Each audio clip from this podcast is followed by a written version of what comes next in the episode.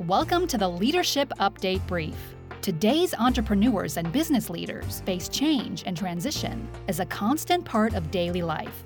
Inspired by stories of today's military veterans and service members, we embark on a journey to explore their transformations and equip ourselves with new ideas and motivation towards mastering the challenge of working with dynamic and changing environments. Here's the host of the Leadership Update Brief and the guide to your journey, Ed Brixey.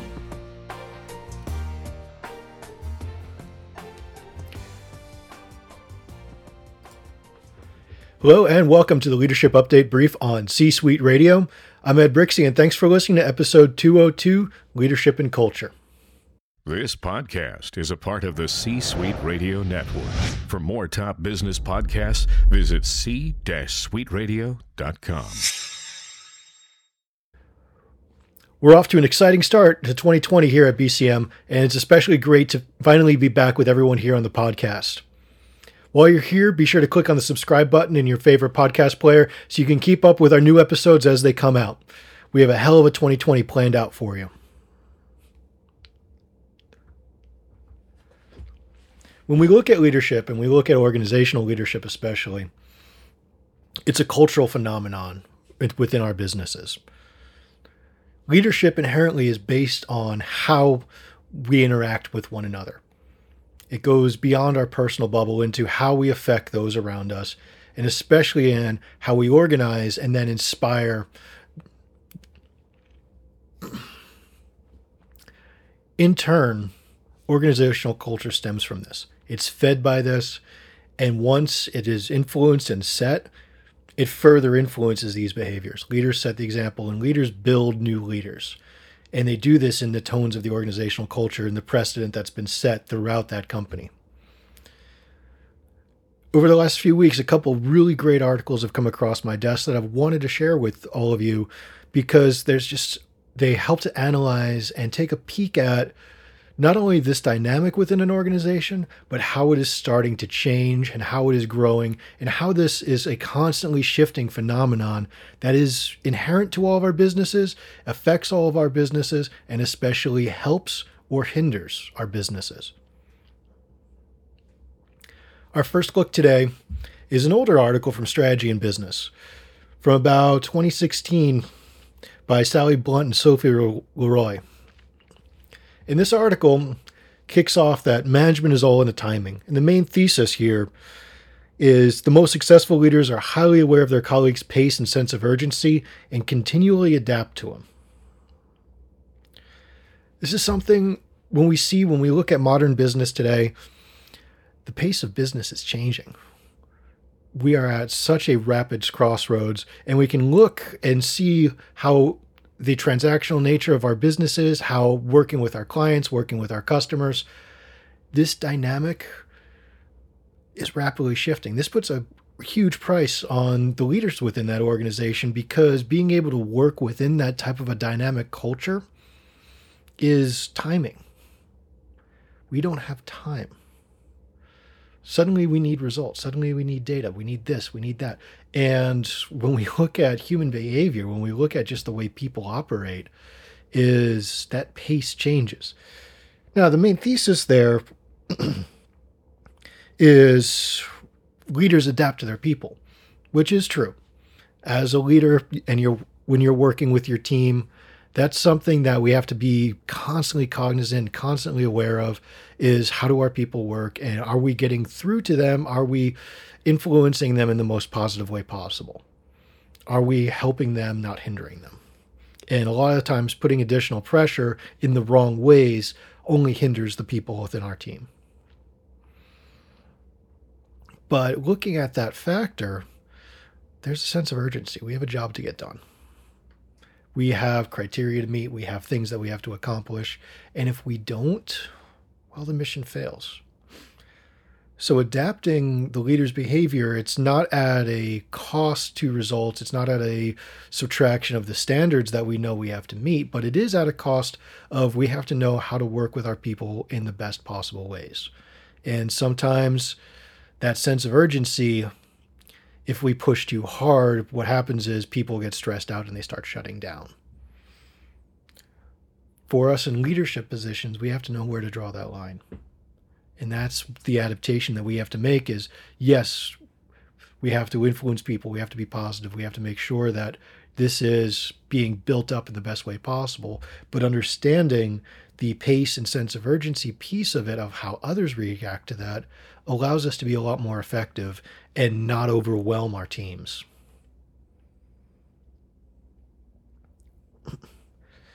So when we look at this, it comes down to, and the article touches a lot on this, is the importance of flow. Is how do we track time? Time management, I think for everyone I've ever worked with, is time management is always one of those skills that seems just to be a killer. With everything that we have going on, with all the responsibilities and with all the things that we're trying to create and accomplish, we still only have 24 hours in a day. We need a couple hours sleep, meals, transportation, and actual time to work is going to be limited. It's precious. So, how do we work with that? And then also, how are we cognizant of it? Because when we talk about the flow, when we look at how we experience time, it's all relative. The old saying, time flies when you're having fun it highly applies to that. And so building that, being aware of that, not only helps us interface better, it helps us connect more with our team, but it also helps us plan better. Because if we're aware of the flow, there's something that we like to call the planning fallacy, where when we're thinking about how long it takes to do something, almost universally humans tend to underestimate the amount of time required and working towards that end, making sure that we're planning appropriately towards whatever ends and that we're taking all those granular pieces that make up the greater whole and timing them effectively and realistically, it's important. So we take a piece of that flow and we tend to adapt it. We tend to adapt to the social nature of our group and the social nature of our team so that we're all in sync. And there's an enormous amount of tools in order to do this, but making sure that we're using them so people are aware of what's going on is incredibly important for all of us as leaders.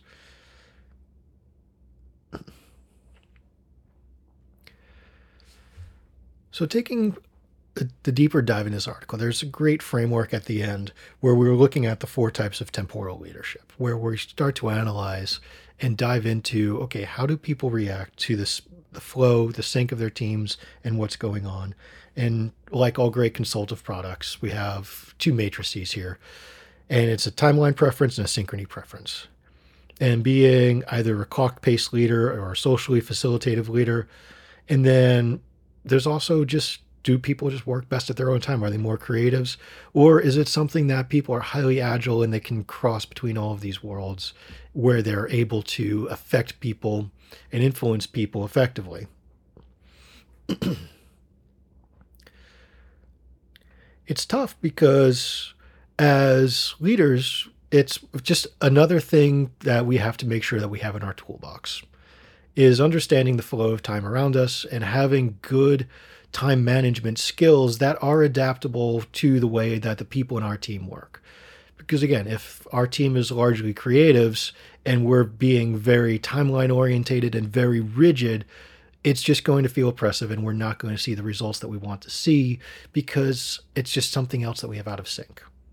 So understanding these this yet another variable to leadership is truly truly important it's not something that we ever sacrifice standards. And that's the danger when we look at articles like this and we look at a lot of leadership ideas where leaders have to be adaptable is we have to be adaptable, but we don't sacrifice. We do hold high standards. We do still maintain mission as a critical piece of what we're trying to accomplish.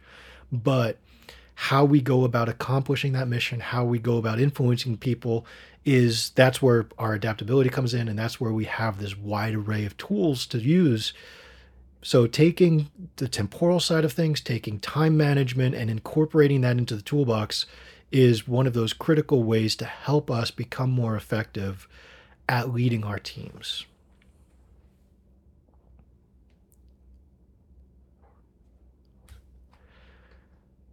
From there, though, there was another article recently coming out of McKinsey, McKinsey Quarterly in December 2019, redefining the role of a leader in the reskilling era. And it's something that when we look at the rapid pace and the cultures that we're setting in many of our organizations today, is we need people to be adaptable. We need people to understand that there's times and there's places and there's things that are going to be changing at an extremely rapid pace. And if we can't adapt along to that, that curve is going to pass us by and we probably won't even notice until it's too late. So, understanding with that, and when we look at the role for leaders within our organizations, it's facilitating continuous improvement. It's not waiting until things have to change to change. It's making sure that we're doing this incrementally and that we're incorporating it into our best practices and that we're sharing those best practices with those around us so that we can make sure that cohesively and coherently as an organization we're moving forward. This requires a much different mode of thinking for organizational leaders today. It's one of those big picture challenges that has very, very important implications for leaders at all levels. This is something organizationally, strategically, that we have to be looking at because change and the rapid pace of it is something that we need to make sure that we're ready for. If we're not influencing it directly, we're not let it, we're not playing catch up to what influences us. So strategically, we have this long-term future. But at the same time, organizationally, at the tactical level, it's being able to have our people learn, adapt, and grow. And implementing that and incorporating that into the company culture where it's not business as usual, where suddenly the people that are on the front lines of our organizations as are our reconnaissance elements. They're our eyes and ears as to what the changes are coming down the pipe because when you're in a strategic position, we're still looking so big picture, and it's the tiny little details that are going to tell us what's coming. It's those small things that are going to give us a that are going to show us the bigger changes, that are going to be the indicators. So keeping an eye on those leading indicators and listening, using our people in the manner that they are a valuable contributor towards strategic decisions because we trust the intelligence that we gain from them.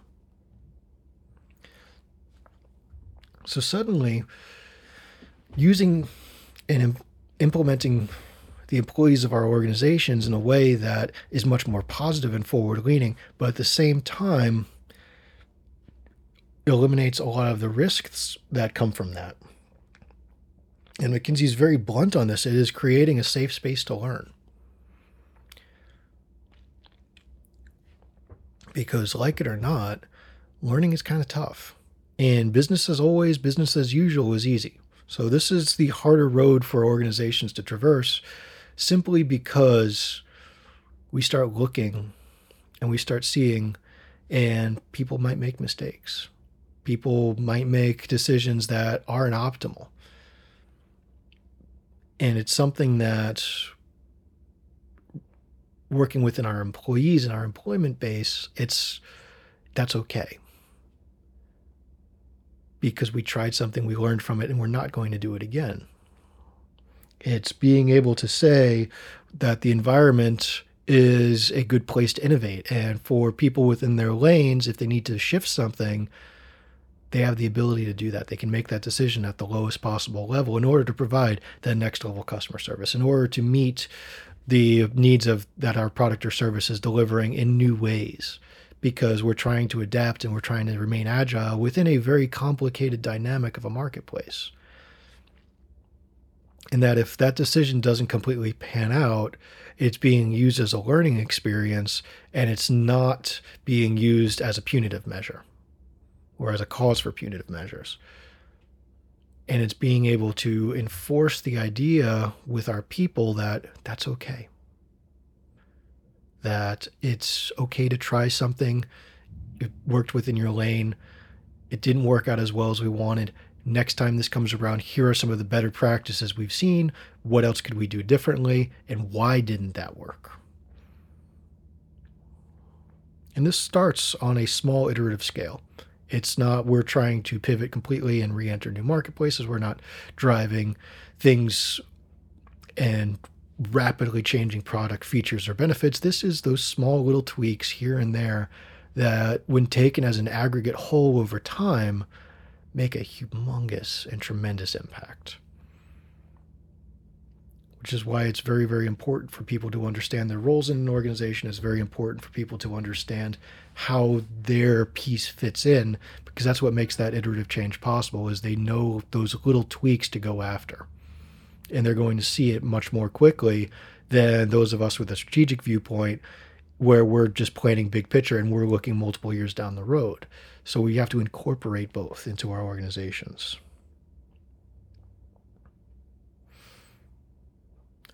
This turns into that service leadership approach. It's not where the leadership is absolutely servile to people, but it's one of those where the leadership facilitates and enables. There's a lot of empowerment, there's a lot of ideas flowing back and forth, and suddenly we're able to make stronger decisions at lower levels. Hold people accountable for those decisions because there's a level of ownership so that they are making good and well informed decisions. They're not just pulling things out of their fourth point of contact, they're just moving forward and doing. And making the small changes that they need to make in order to make sure that something that they have a vested interest in is successful.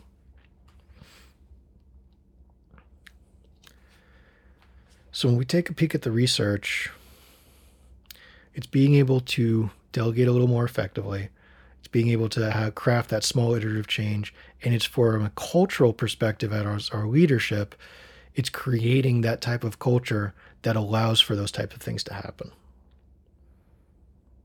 and it's a combination it's a master effect it's not something that just happens it's something that has to be very purposeful with our environments where once projects are complete we take that step back and we take a peek and see what went well how do we keep doing that what needs to be improved great what might happen next time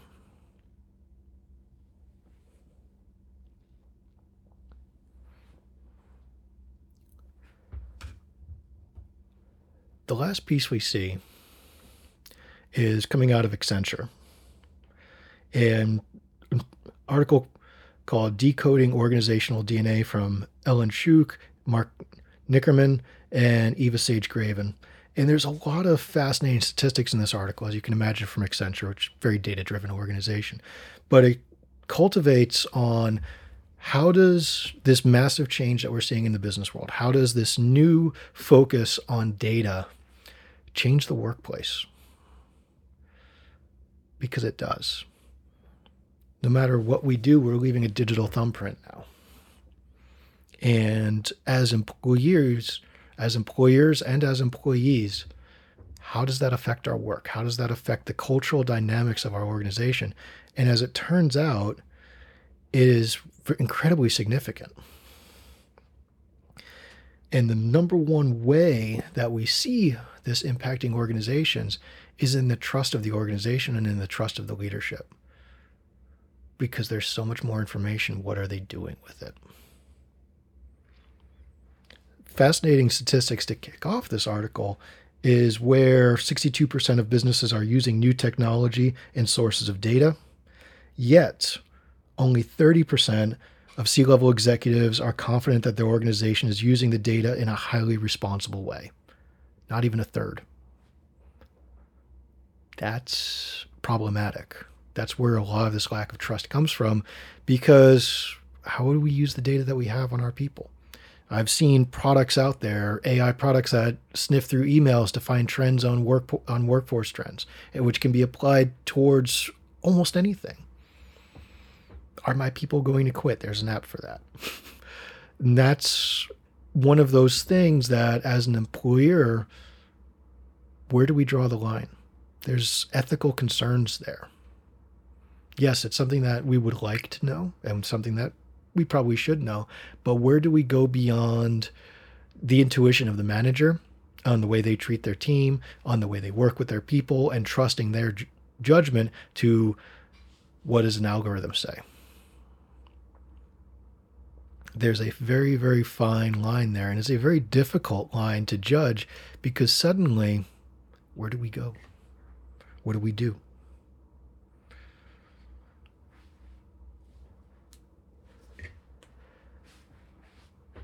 The role of this within our businesses and our organizations is a tough piece. This is a very hard call.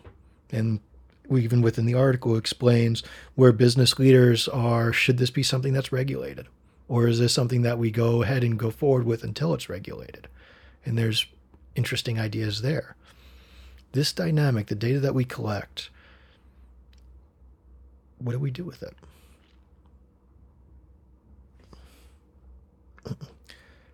The biggest challenge with this is being able to do it effectively and use it responsibly. If there's no trust in an organization, especially between the managers, the employees, that organization is going to struggle no matter what. I don't care how good their data is. I don't care how great these algorithms. I don't care how much they've invested into an AI framework to craft the optimum employee experience. If the employees don't feel comfortable with it, it's not going to move forward. You're going to get the bare minimum, and they're going to be out of there as soon as they can because they don't feel comfortable. But at the same time, from a management approach, are we crafting something that enables us to do our jobs more effectively? Do we see small little trends? It's one of those things where we look at workplace studies, and even in companies like UPS, yes, keep the keys to your truck in the right hand pocket of your pants so that as you're on your way out the door, you can pull it out with your right hand so that you're ready to stick it back in the ignition, saving yourself a tenth of a second. And when we look at it, because millions of packages being delivered and that action being done millions of times a day, it will make a huge difference in the overall productivity because people aren't fumbling for their keys. Cool, little nonsensical thing, but it matters. And good data will allow us to find a lot more little synergies like that. They'll be able to share more information across platforms in our organizations where suddenly, where organizational silos once pre- were once very prevalent, suddenly a little bit of information sharing can start breaking those down and allowing that cohesion across an organization to become that much more robust to share best practices and ideas. This is a good thing, but it should never come at the expense of employee trust. So, understanding how do we want to go with this and how do we implement this in our organizations? How do we collaborate a little bit strongly because data allows us to do that? But how do we make sure that we're not violating the trust of our employees and making them uncomfortable to an, an a workplace where they subtly don't understand what's happening and don't quite trust what they're being presented with.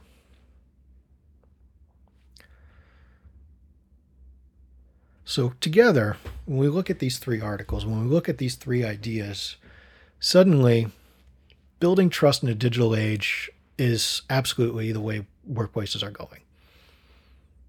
We understand that the data and the computing power have added a lot to how we time ourselves. They've added a lot to how we work. They've added a lot of new areas of oversight and a lot of new areas of insight.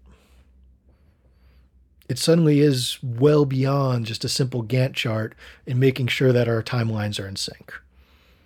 We're able to maximize processes, we're able to optimize flow, we're able to go beyond scheduling and look at how we work with one another and setting new ex- new expectations.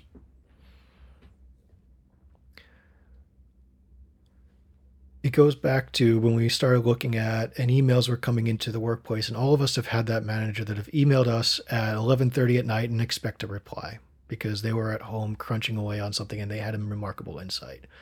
Or if they didn't even, or they just emailed it to us thinking okay this will be in their inboxes first thing tomorrow morning. But at the same time some of us might see that and there's a precedent and expectation. A lot of the newer innovations that we're seeing only compound this. So moderation of Slack channels is a tough thing for organizations to do. A more distributed workforce that is aligned virtually. Building trust when we have these new channels, when we have these new interruptions, when we have these new expectations is something that we're not quite prepared for culturally. For a lot of our organizations, this is a massive shift, and it's something that we see as how does this really work? Where employees look at this new tool and go, well, what am I supposed to do with this? What conversations do I need to email somebody about versus what can I type into the Slack chat? Versus what do we now do over a Google Hangout? Versus what do we now say and make sure that we have this combined Google Sheet for all of our ideas? What do we make sure that we say, how does this impact the way that we work together? Wait, what are they looking at when they see through this? This leads us directly to that reskilling piece. Leaders need to understand before, this technology before their teams. They need to understand the implications of it in a very holistic manner. Not just, hey, here's our new tool, figure it out, or hey, here's this new tool, here's how you use it. It's, hey, this is how this is going to affect the way that we work together. Leaders are the central figures in our organizations. There's the ones who must know and understand the new pieces being added and it's difficult because sometimes these new ideas they're becoming so rapid fire and oh wait everybody else is using this chat tool so now we need to make sure we incorporate that into our organization. Will that really increase efficiency? Or will that just be some other interruption? It's for all the open workspaces i've ever seen the places i find that are the most crowded in those are the phone rooms and the privacy booths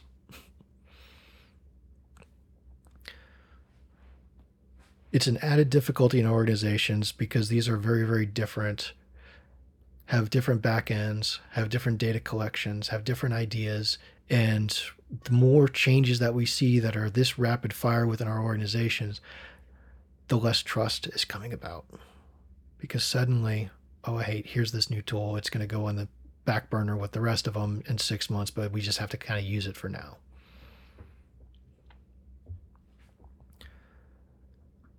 Meeting these challenges has become and influenced every single industry.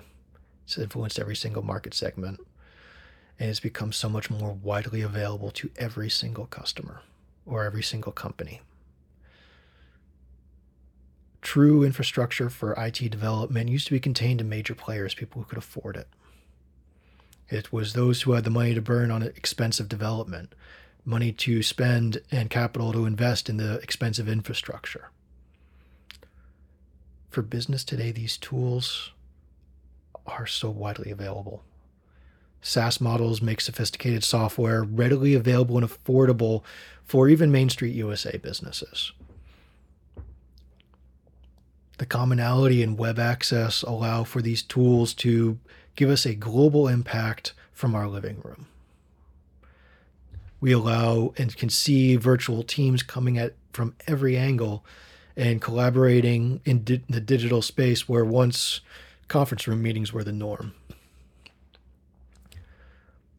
Offsite services, cloud computing have limited infrastructure and the investment in there. The list goes on and on and on here. And remaining competitive amidst all of these dynamics is hard which one's the best to use? What's the best fit for my organization? What's the best tool that's going to allow us to become the most effective at improving ourselves and our operations? What's going to help us connect better with our customers? So, leadership has to have the ability to be discerning about which ones to use and how to use them. When there's con- when there's capital constraints, it's easy. But when it's freely and widely available, suddenly when we look at these things, how do we do it? Because we can't just invest everywhere. We can't just bring all these changes into an organization because the trust. We still have people, and these are all tools. So, which tools make us best at our jobs versus which tools are going to get in the way?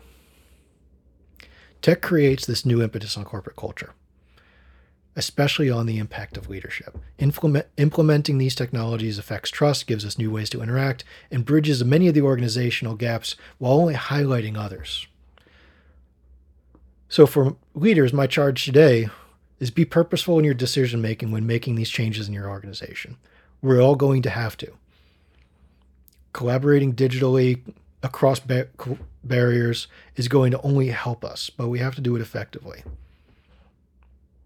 Because leadership shapes organizational culture, which then molds the future leaders and expectations within that organization.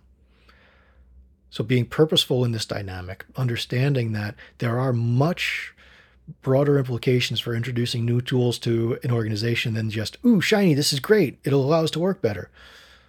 And, under, and taking a very holistic, insightful, and understanding approach on how does this new technology affect not only the work that we do, but the people doing that work. That's what shapes an organization. That's what makes organizations great. And that's what makes sure that these digital disruptions aren't truly disruptive. They're digital, enha- they turn into digital enhancements. Thank you all for listening. I welcome your comments. You can find me on social media, both Twitter and Facebook at Bluecord MGMT or on LinkedIn. Search for Bluecord Management. You can learn more about BCM at www.bluecordmgmt.com. Be sure to subscribe to this podcast on iTunes, Google Play, or your favorite podcast service. We're on almost all of them at this point. And as always, we're available on C Suite Radio at c-suitenetwork.com. Thanks again. I look forward to continuing our journey into leadership. Have a fantastic, fantastic day. See you soon.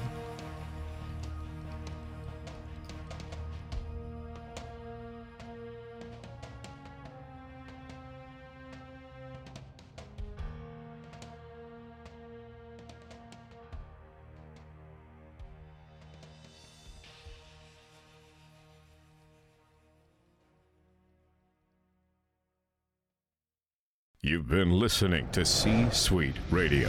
For more top business podcasts, visit C. As a loyal fan of the C Suite radio show, I've got an incredible offer for you. Listeners to this podcast get 50% off a C Suite Network membership. The C Suite Network will help you become the most strategic person in the room. You will have access to top notch benefits and networking, all helping you get the most out of your position. Take advantage of this limited offer today. Learn more about the C Suite Network membership at c-suitenetwork.com slash CSR. Again, that's 50% off a C Suite Network membership at c-suitenetwork.com slash CSR. This podcast is a part of the C Suite Radio Network. For more top business podcasts, visit c-suiteradio.com.